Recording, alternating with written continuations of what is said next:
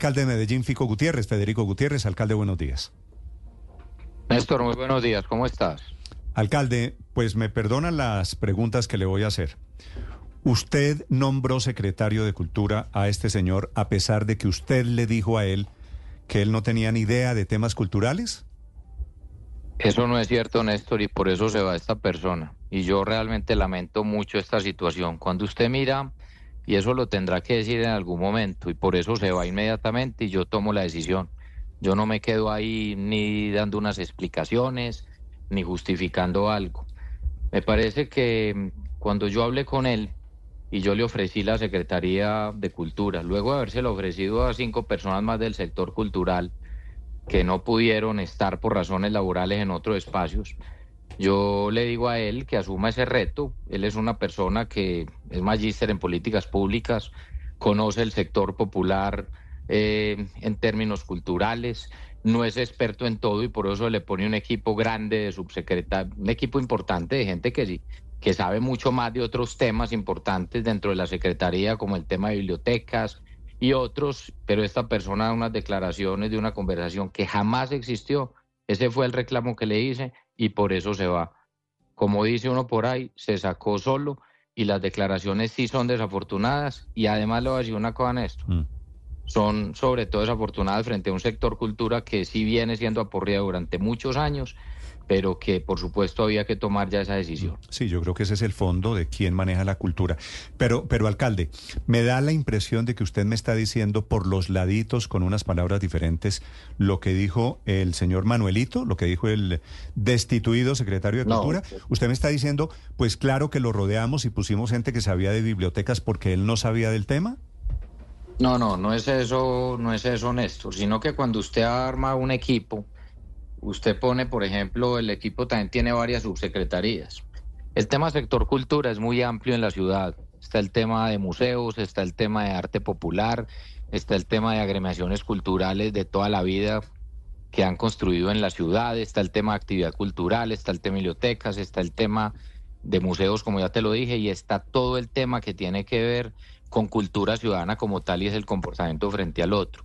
Este es un equipo que cuando se armó se ponen, por supuesto, personas que tienen que llevar todos esos procesos, pero cuando una persona de estas, que es secretario de Cultura, va y dice, creyéndose muy gracioso en un escenario público, que es que él no sabe nada, ni siquiera que no sabe ni que una biblioteca, pues la decisión es muy sencilla, Néstor, en ese momento, y es que se tiene que ir.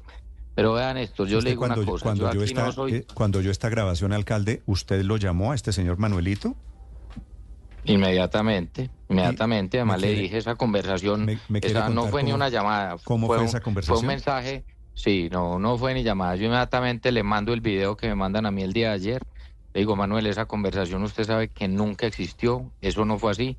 Él me pide que lo, él me pide que lo disculpe, que lo tergiversaron y yo le dije, no, usted no lo han tergiversado. Usted dijo eso. Y ya después de su otra respuesta le pedí que me pasara su carta de renuncia. Y además aquí hay una responsabilidad grande, Néstor, en esto. Mire, yo, ustedes me conocen el país me ha visto, primero que todo, yo no soy arrogante ni nunca mantendré una posición desafiante contra nadie, ni mucho menos contra la ciudadanía, ni mucho menos contra el sector cultural. Y por eso tomé esa decisión inmediata y por eso estoy aquí también poniendo la cara y aclarando qué pasó. Hay un secretario de Cultura ya encargado que se llama Andrés Sarmiento, que le ha dedicado media vida a los libros, viene de ser director de, de la Filbo, eh, de la Feria del Libro de Cali, de todo este tipo de cosas y ya los próximos días que nos reuniremos con el sector de nuevo, el sector cultura, para tomar una decisión en quién llevará esas riendas. Y la decisión mía es muy sencilla también, Néstor. Por más, que, por más duro que sea usted decir, ah, yo altero el gabinete a mes y medio de arrancar gobierno, hay que tomar decisiones. Yo jamás voy a persistir o, o que si se cometí un error o mantenerme en un error o en algo. Hay que tomar decisiones y hay que ser responsables en esto. Y yo por eso tomé esa decisión y ya nombraremos una persona con la cual todo el sector cultura se sienta representado. Esta persona además venía haciendo un trabajo, esta persona además venía haciendo un trabajo con todos los museos, venía haciendo un trabajo con los exsecretarios de cultura, con sectores cultura de la ciudad y se pone gracioso dar unas declaraciones que nunca existió a conversación después pide disculpas y dice que fue, como dice, que fueron eh, eh, básicamente sacadas de contexto sus declaraciones. Y yo le digo, no, señor, eso fue lo que dijo, es que ahí está claro. Claro, y en pero, eso uno no se puede quedar quieto. A propósito de lo que dijo Manuel Córdoba, que era su secretario, él dice que se podía descachar en todo menos en la contratación porque esa era la orden que había recibido. ¿Usted dijo eso? ¿Se podía descachar en todo menos en la contratación? No, jamás. Y ojalá él sea capaz de hablar. Yo aquí estoy hablando, ojalá él sea capaz de hablar. No, Una lo he conversación llamado de para, esas. para que usted sepa, alcalde. Lo Una estoy buscando, por conversación de supuesto, porque esas. me parece que tiene que Ojalá hable. aclararlo. Yo estoy de acuerdo con Ojalá usted, hable. pero el señor no aparece. Ojalá hable porque es que uno en esto tiene responsabilidades y por eso yo estoy acá. Ojalá hable.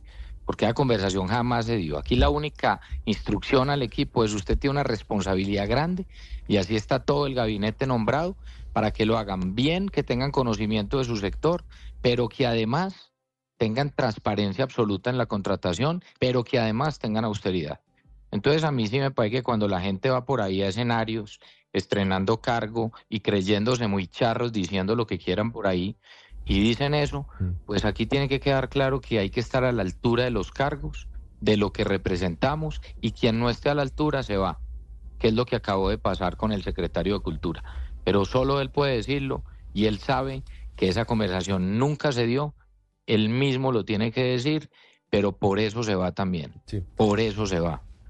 Me parece una falta de respeto absoluta. alcalde, ¿por qué termina usted ofreciéndole a Manuel Córdoba la Secretaría de Cultura? Ricardo, miren, así lo vean de chavetado como lo ven o diciendo cosas que decía en su estilo, magíster en políticas públicas, 10 años de experiencia en el sector público y sectores sociales.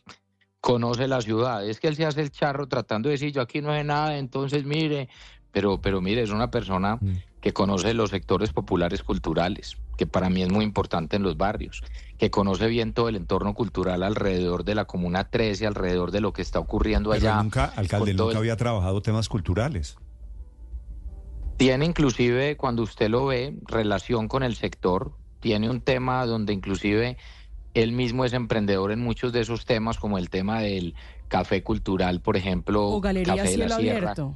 con temas de galería cielo abierto que tiene que ver con el tema de sector cultura de la ciudad. Es que mire, yo también tengo que decírselos, cuando yo escucho las declaraciones de ayer, a mí no solo me da rabia, sino que me da pesar, porque si es una persona que venía haciendo una tarea, inclusive con los sectores culturales, entonces claro, en medio de su irreverencia, como dice serlo, eh, dice cuánta barbaridad se le ocurre y cree que las cosas no tienen consecuencias, ¿no? En lo público y en todas partes esto debería tener consecuencias. Y yo por eso estoy aquí hoy cuando ustedes me llaman y a explicar y a dar la cara primero, porque yo, yo aquí no me creo ni dueño de nada, yo aquí lo que tengo es una responsabilidad inmensa con la ciudad y siempre aclararé cualquier decisión. Pero también, si yo tengo que tomar decisiones como la que tomé ayer sobre cualquier funcionario, las voy a Alcalde, tomar. Acláreme, acláreme una expresión que usted ha utilizado que yo conozco, que es muy paisa, pero yo quisiera, no en todo el país se la entienden. Usted dice él por hacerse el charro. El charro para ustedes Sí, el Medellín es gracioso, por hacerse el, el gracioso. chistosito, ¿no? Por es el chistoso, el gracioso. Ahí sale en una declaración que da y cree que, que, que en un escenario cerrado dar unas declaraciones y no pasa nada haciendo el gracioso. Mire, esto de gracioso no tiene nada. Primero tengo una él- él responsabilidad es muy así, grande. él es, él es eh, graciosín. Sí. Sí, es una persona muy inteligente. Yo aquí no voy a entrar a descargarlo en lo personal después del daño que me puede generar a mí y al gobierno y al sector cultura. Tampoco lo va a acabar en lo personal. Es una persona muy inteligente, es una persona capaz, es una persona con un estilo muy diferente, es una persona, eh, como decimos aquí también, desabrochado, dice las cosas así, pero eso no tiene justificación. Yo le voy a decir una cosa, Néstor Señor. y toda la ciudadanía. Cuando uno tiene la dignidad de un cargo, tiene que representarlo bien y por eso se va, porque la conversación, porque la conversación primero nunca existió y porque aquí tenía una responsabilidad muy grande y ese es un comentario despectivo frente a un sector cultura que necesita todo el apoyo y lo tendrá. Yo ya encargué un secretario de cultura que es Andrés Sarmiento, que hoy es el subsecretario, eh, exdirector de la, FIL, de la FILBO, de la Feria del Libro de Bogotá, de, de la Feria del Libro de Cali, una persona con amplio recorrido. En los próximos ¿Y días no nombraré una persona. ¿Y por qué no lo nombró, a, no lo nombró a él y nombró a este señor eh, Manuel Córdoba, que tiene menos Néstor. antecedentes en la cultura?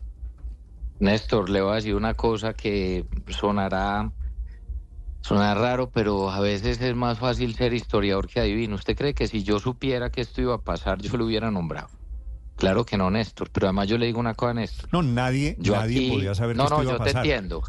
Yo te entiendo, pero uno, pero uno, yo entiendo tu pregunta, pero déjame, yo digo algo.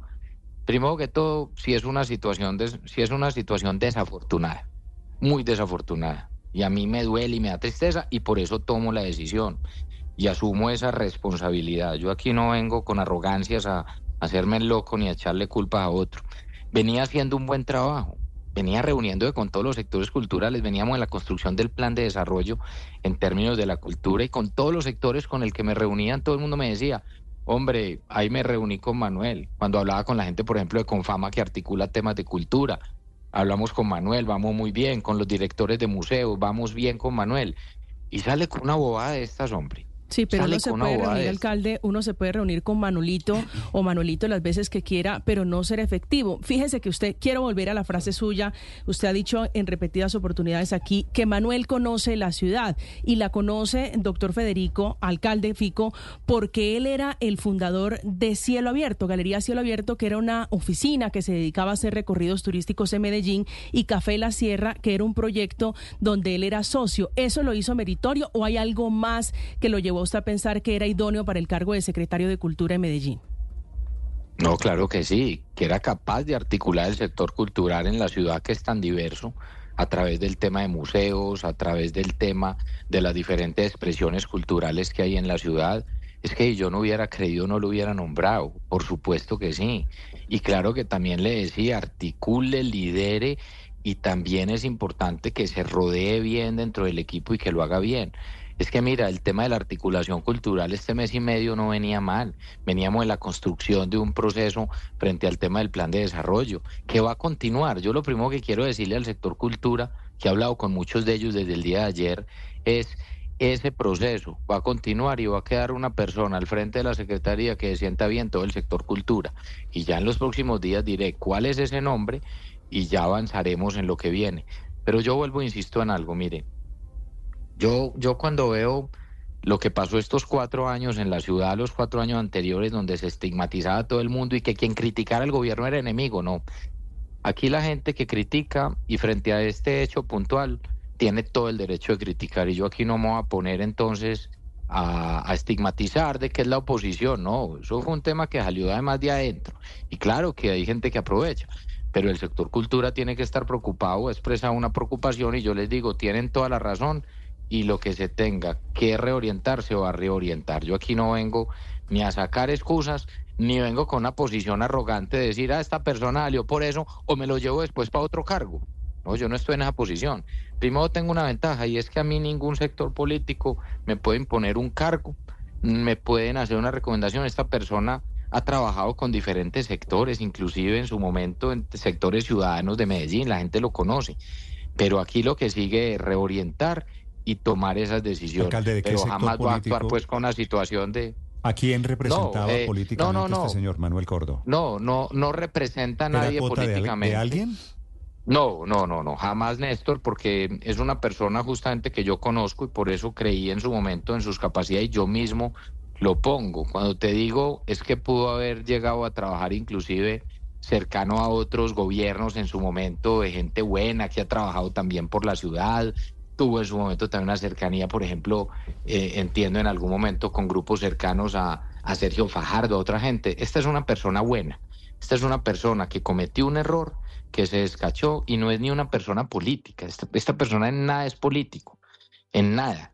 Entonces eso es importante también dejarlo claro.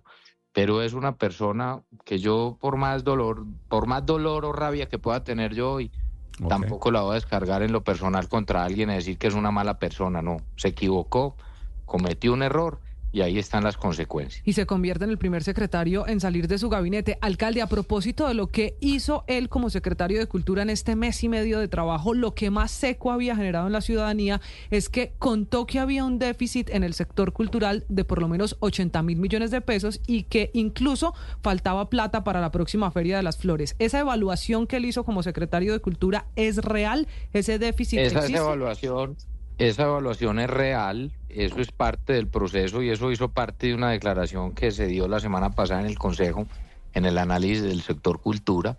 Es un déficit que, por supuesto, se tiene que encontrar las fuentes de financiación.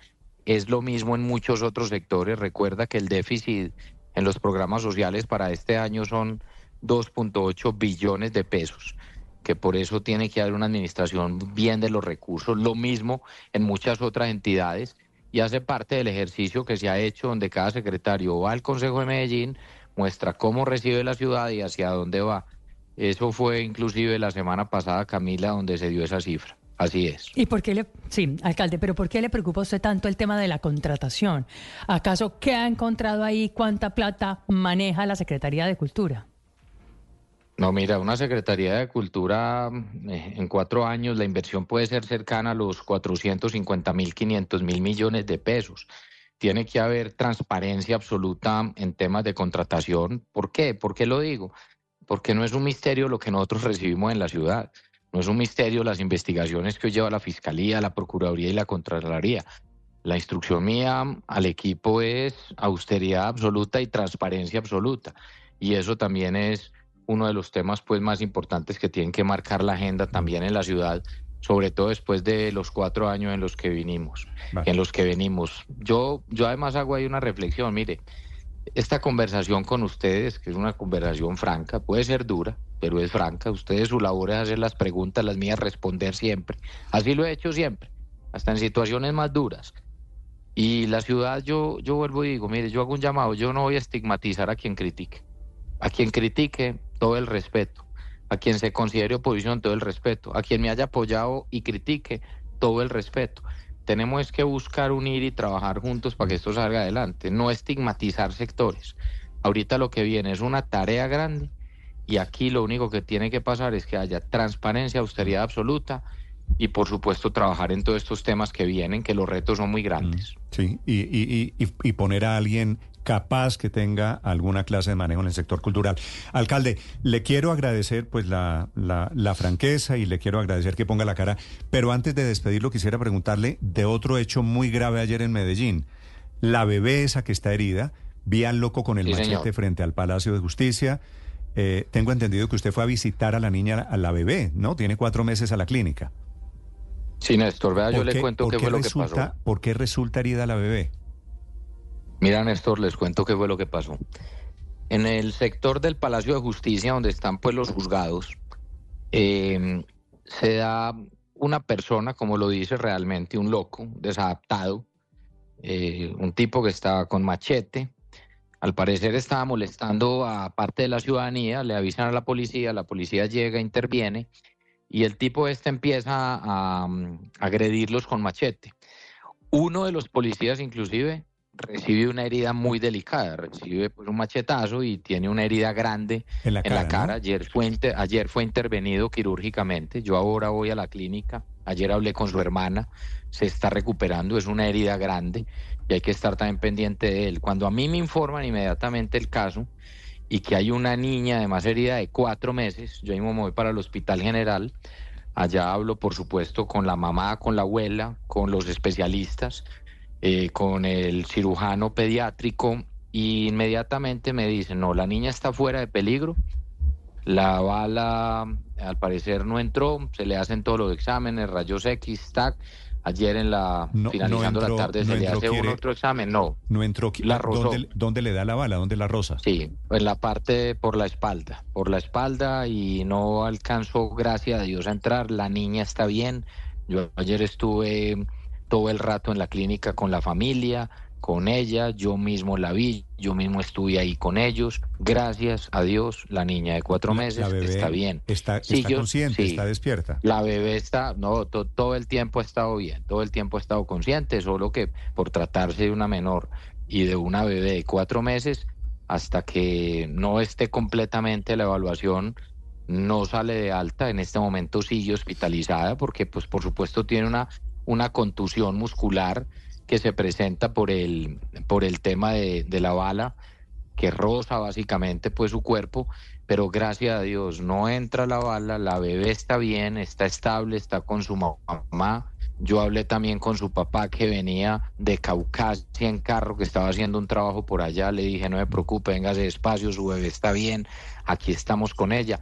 Pero más allá de eso, Néstor, pues lo primero es eso, que ella está bien, gracias a Dios. Sí. Pero, pero lo otro también es, eh, estas situaciones de alteración de orden público son muy complejas y también yo quiero resaltar, pues, hombre, la, valentía de nuestros policías. Antes usted me preguntaba una cosa, ¿por qué resulta herida? Porque cuando agreden a la policía y uno de los policías queda herido y el otro se va, frente contra el otro policía con el machete, este se alcanza a responder, le dispara, deja herido al atacante y una de las balas al parecer rebota y ahí es donde roza a la niña. ¿Y, y la bebé estaba en Ellas ese momento en una- en los brazos de la mamá o estaba en un coche o qué estaba Sí, haciendo? señor. No, estaba con la mamá. Estaba con la mamá. Ella estaba en una diligencia judicial en el Palacio de Justicia. ¿A La abuela de la niña estaba en una diligencia. ¿A qué distancia estaba Néstor. lugar de esta de- Néstor, pueden ser unos pueden ser unos 20 metros, 15 metros. La verdad, Néstor, no sé decirte exactamente. Cuando vos estás en una noticia de estas, yo lo que hago es salir volado para la pues clínica, claro. hablar con ellas, estar al frente, todo el personal médico pendiente de ellas, siguen pendientes. Ahora me pasaron el otro reporte a primeras horas de la mañana, está estable.